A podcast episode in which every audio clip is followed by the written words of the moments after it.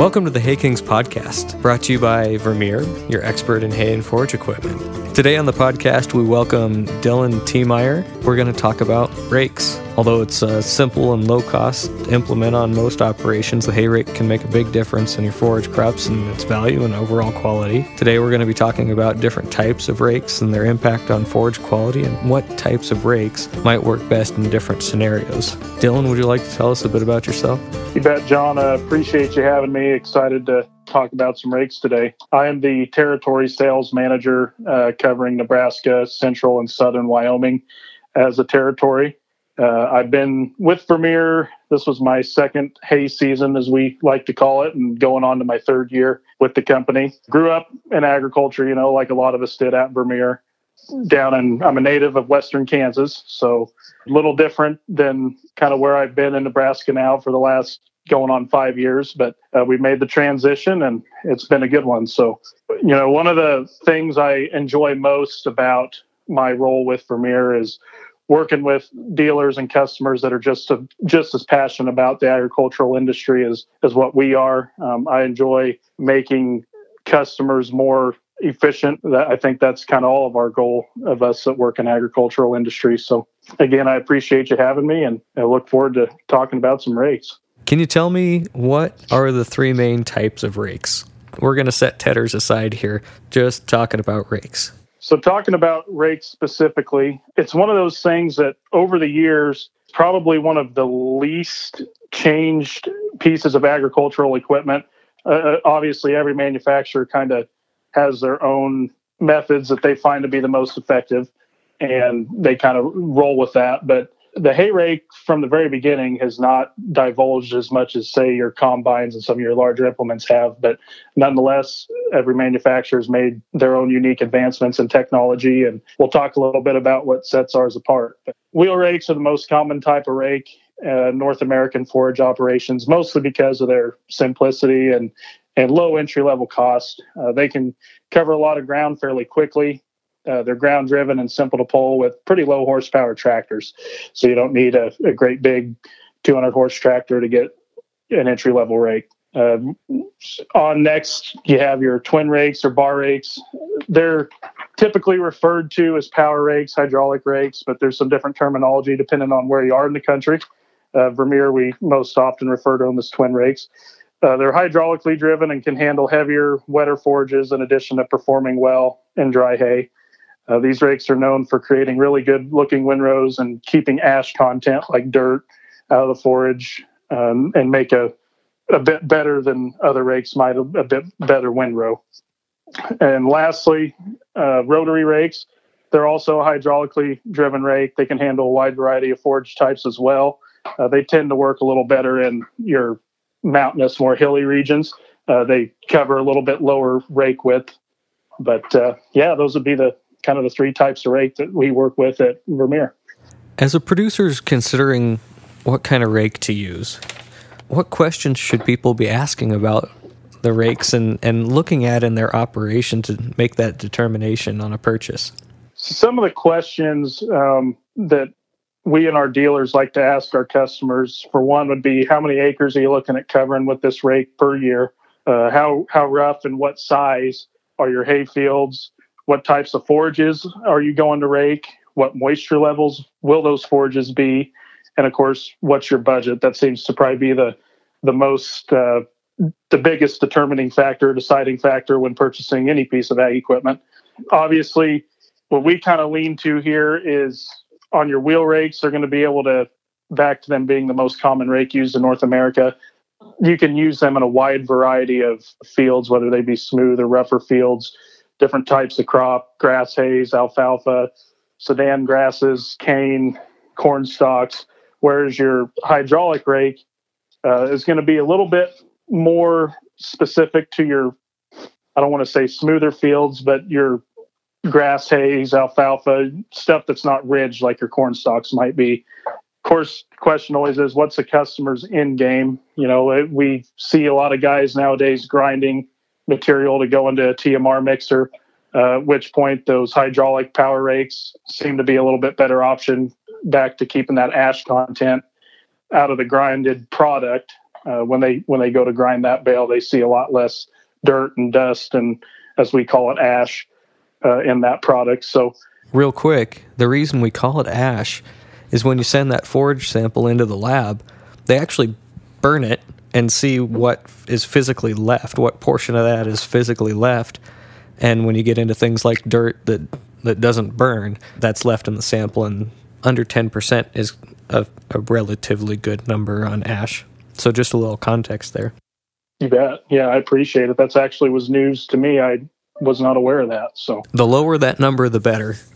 Uh, sure. But it's also really hard to get under that, like four and five and six percent. That's kind of the lower threshold. Right. You know, growing up in again in western Kansas, we fed a lot of cattle with Hydrabed and unrolled all of our hay uh, that we fed to our cattle. And uh, you know, when when doing that method of feeding, your ash content was not I don't want to say a big deal, but it wasn't a noticeable factor when you were out there in the wintertime unrolling a bale versus, you know, now we see a lot more producers going to the bale processors and the grinders to go into a TMR mixer, at which point we see a lot more customers concerned about that ash content in their hay. What's going to be our fastest option? And what determines what's the fastest option?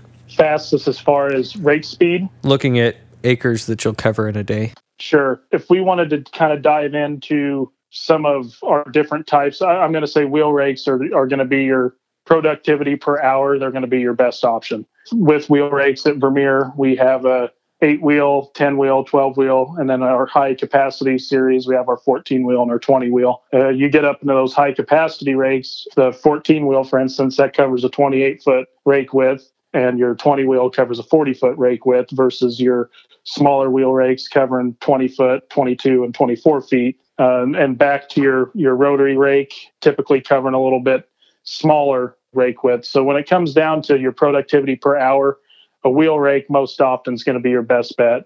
Ground speeds able to be higher, and back to the you know clear up to 40 foot rake width, referring our rakes at Vermeer. I'm just doing some math here really quick. A mile is 5,280 feet, five miles an hour. Uh, get you 26,000 feet in an hour times 40 feet and 43,560 square feet in an acre. 40 feet wide at five miles an hour gets you 25 acres an hour. That's uh, that's fairly fast. that is pretty good production, and I will say I would like to see guys running that five mile an hour, but most of the time when a rainstorm's coming that night, they're going a lot faster than five mile an hour. you might be so pushing you, it. You huh? could probably you could probably bump that production up to to double that. And most you know hay operations seems uh, over the years everything's gotten faster, and uh, guys like to rake faster than what they did. You know 10, 20, 30 years ago. So now talking about a 40 foot rake in a small field, that, that might not be a good option, right? Correct. When we get into our smaller fields, in fact, I, I'm going to use an example of one customer of ours who is a custom operator, uh, runs a couple of our self-propelled balers. He actually has a, one of the 14-wheel high-capacity rakes for his larger, bigger fields, his rougher fields that he's raking corn stalks, so on. But he's also got one of our 12-wheel rakes, or we call them a carted rake, that uh, covers 24 feet. Uh, so you, are not sacrificing a whole lot of production, maybe a little bit of ground speed because it's again not a high capacity rake. Uh, but he uses that rake to do a lot of his pivot corners and his smaller nook and cranny type fields versus that 14 wheel or 20 wheel rake where it's not a carted rake and it, it all folds up instead of coming up on top of the frame to transport. It's a little bit more of a bugger to to get it back in some of these smaller fields. It, you've made hay your whole life too, and you know what it's like going down some of these trail roads to get back into places. a lot of times, anything you can gain in transport efficiency is a win. oh, there's there's some limitations on road widths, and some of the fields, the gates are an issue sometimes. Absolutely. Yeah. Our carted rakes are our best selling rake. Just beginning with the fact that they are the best entry level price point, but also they are a good uh, low cost option for your larger hay operators to be able to have as kind of a backup rake slash you know rake for their tougher to get to fields as well. Take me through the different types of hay and the different moisture content. So, say that I'm doing some October alfalfa, and for me, that's really late third cutting that's really wet and hard to get dry. What would work well in that scenario versus, you know, the, the 4th of July when it's 100 degrees and everything dries in two or three days? Right. So, to touch on that a little bit, for your wetter type forages, I would definitely recommend your hydraulic power rake, uh, mainly because of the motion at which it throws the forage product into its windrow. Uh, is able to provide it with a little bit better opportunity to dry down versus, say, your wheel rake would. When it comes to alfalfa and, and grass hay, for that matter, too, you know, a lot of producers like, and, and again, this is guys that aren't going into a grinder right away. Guys like to kind of typically in my area run that 15 to 20% moisture. We all know sometimes you got to push and be a little higher than that. It's just the reality of how things go. You know, that some parts of your field are going to be 26% and others are 16 and chances are you're going to keep running and bale up everything at the pretending it's all 16 even though that's not the case right. so uh, when, when that is the option your guy who's doing majority of alfalfa and this last couple years in nebraska you know we, with the flooding and everything we've had some higher moisture content forage than what we've seen in years prior.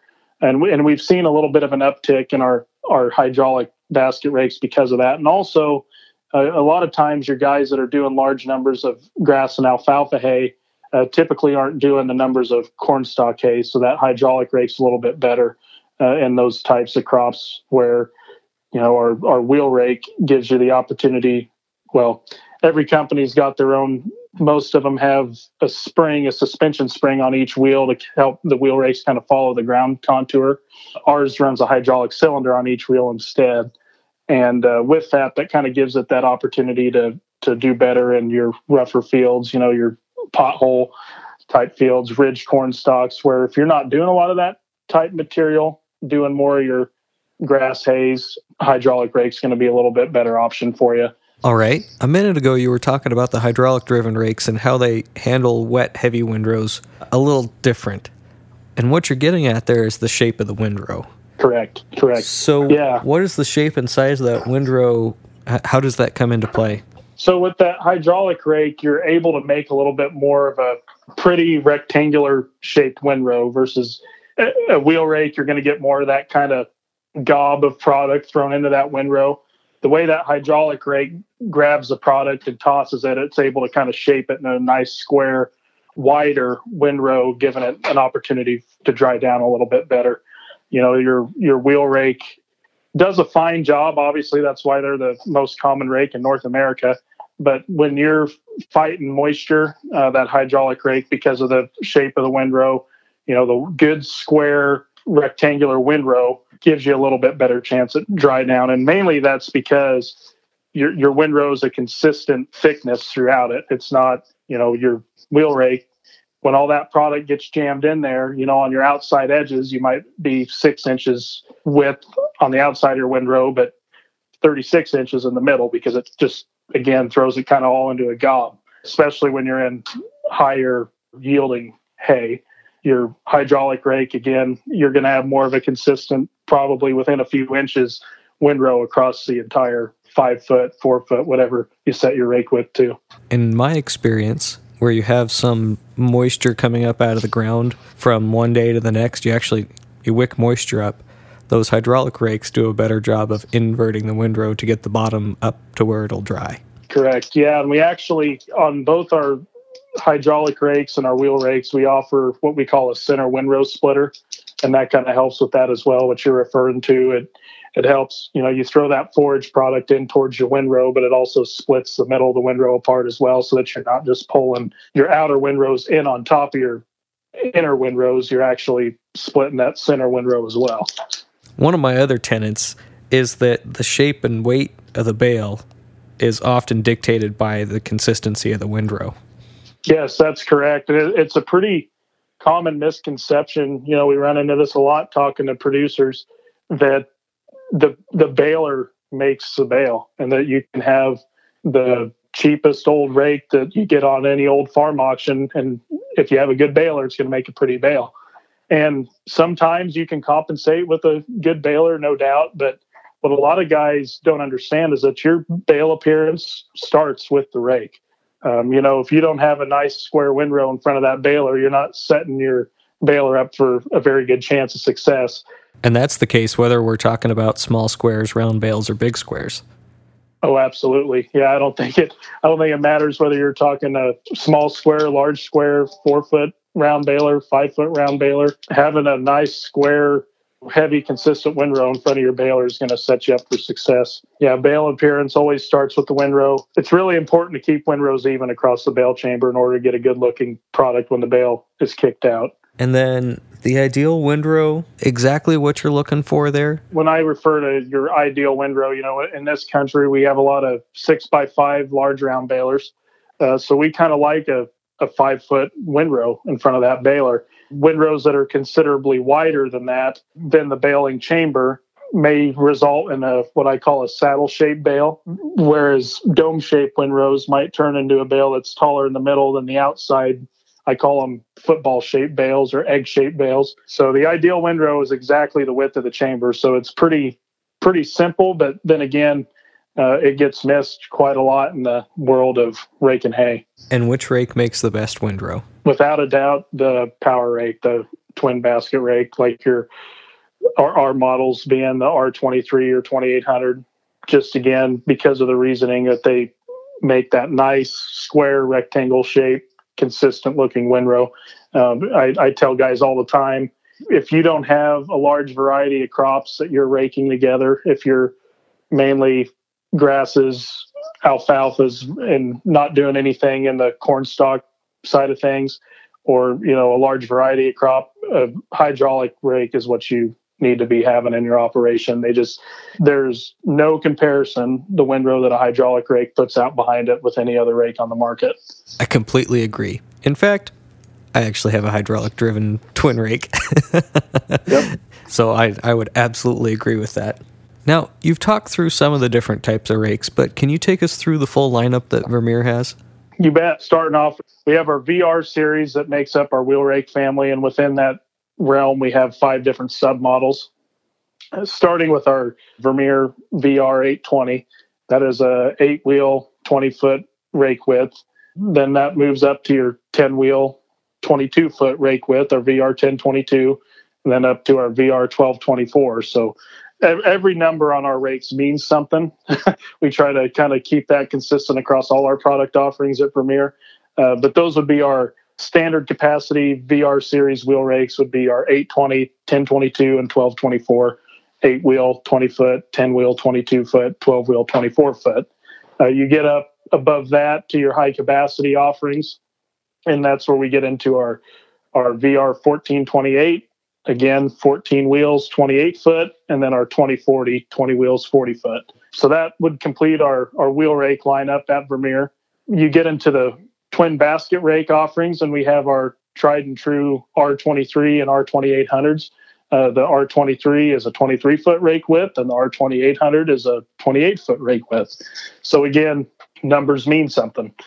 Last but certainly not least, product offering in the rake world at Vermeer would be our, our R140, the RR standing for rotary rake, and the 1.4 meaning 14 foot rake width. Running those hydraulically powered rakes, with the wheel rakes, there's no hydraulic requirements, or if there is, it's just kind of an up and down cylinder. Uh, that's a very, very simple two hose kind of setup, maybe even sometimes a single hose setup.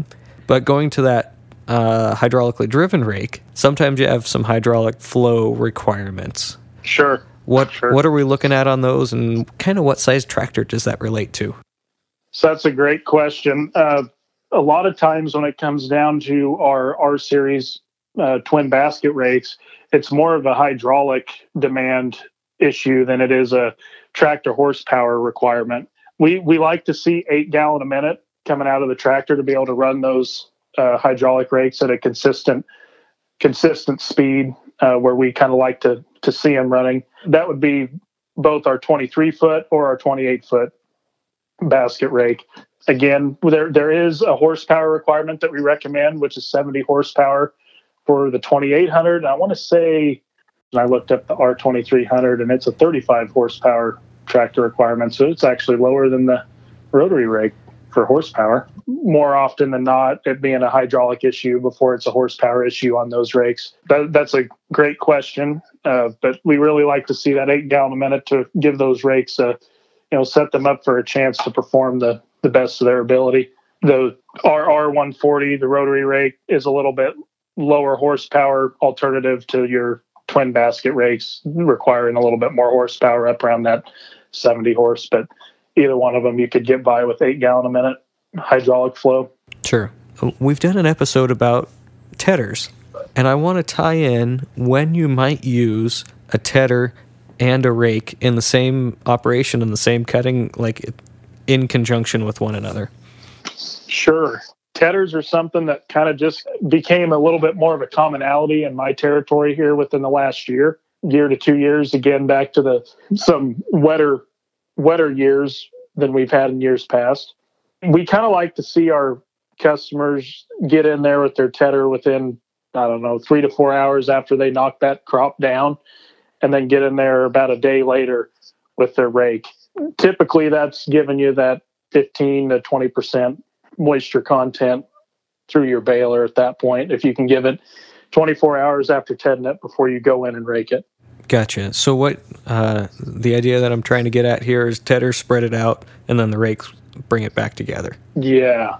Go in with your mower, you layer down flat, or in a case of a conditioner into a windrow, uh, get in there with your tedder three, four hours later, spread your windrow back apart, give it 12 to 24 hours for a, a, chance to dry, spread clear apart, and then you can go back in there with your rake right in front of your baler. Is the philosophy is behind tedding is essentially we call it hay in a day. It's kind of the principle. So the the end game is to be able to have that forage product cut, tedded, raked, and baled within 24 to 36 hours. That's pretty fast. Even that's even by West Coast standards, that's fairly fast. It is, especially are in a little bit more humid climate uh, down where, where I'm at, and just the, the thought that you can get hay put up in 48 hours a major improvement over what I was used to growing up, you know, which was more like four to five days. right. So. Right. Thank you so much, Dylan. For those of you listening, if you're interested in learning more about the lineup of Vermeer rakes, you can go to www.vermeer.com forward slash rakes. Dylan, thank you very much. You bet.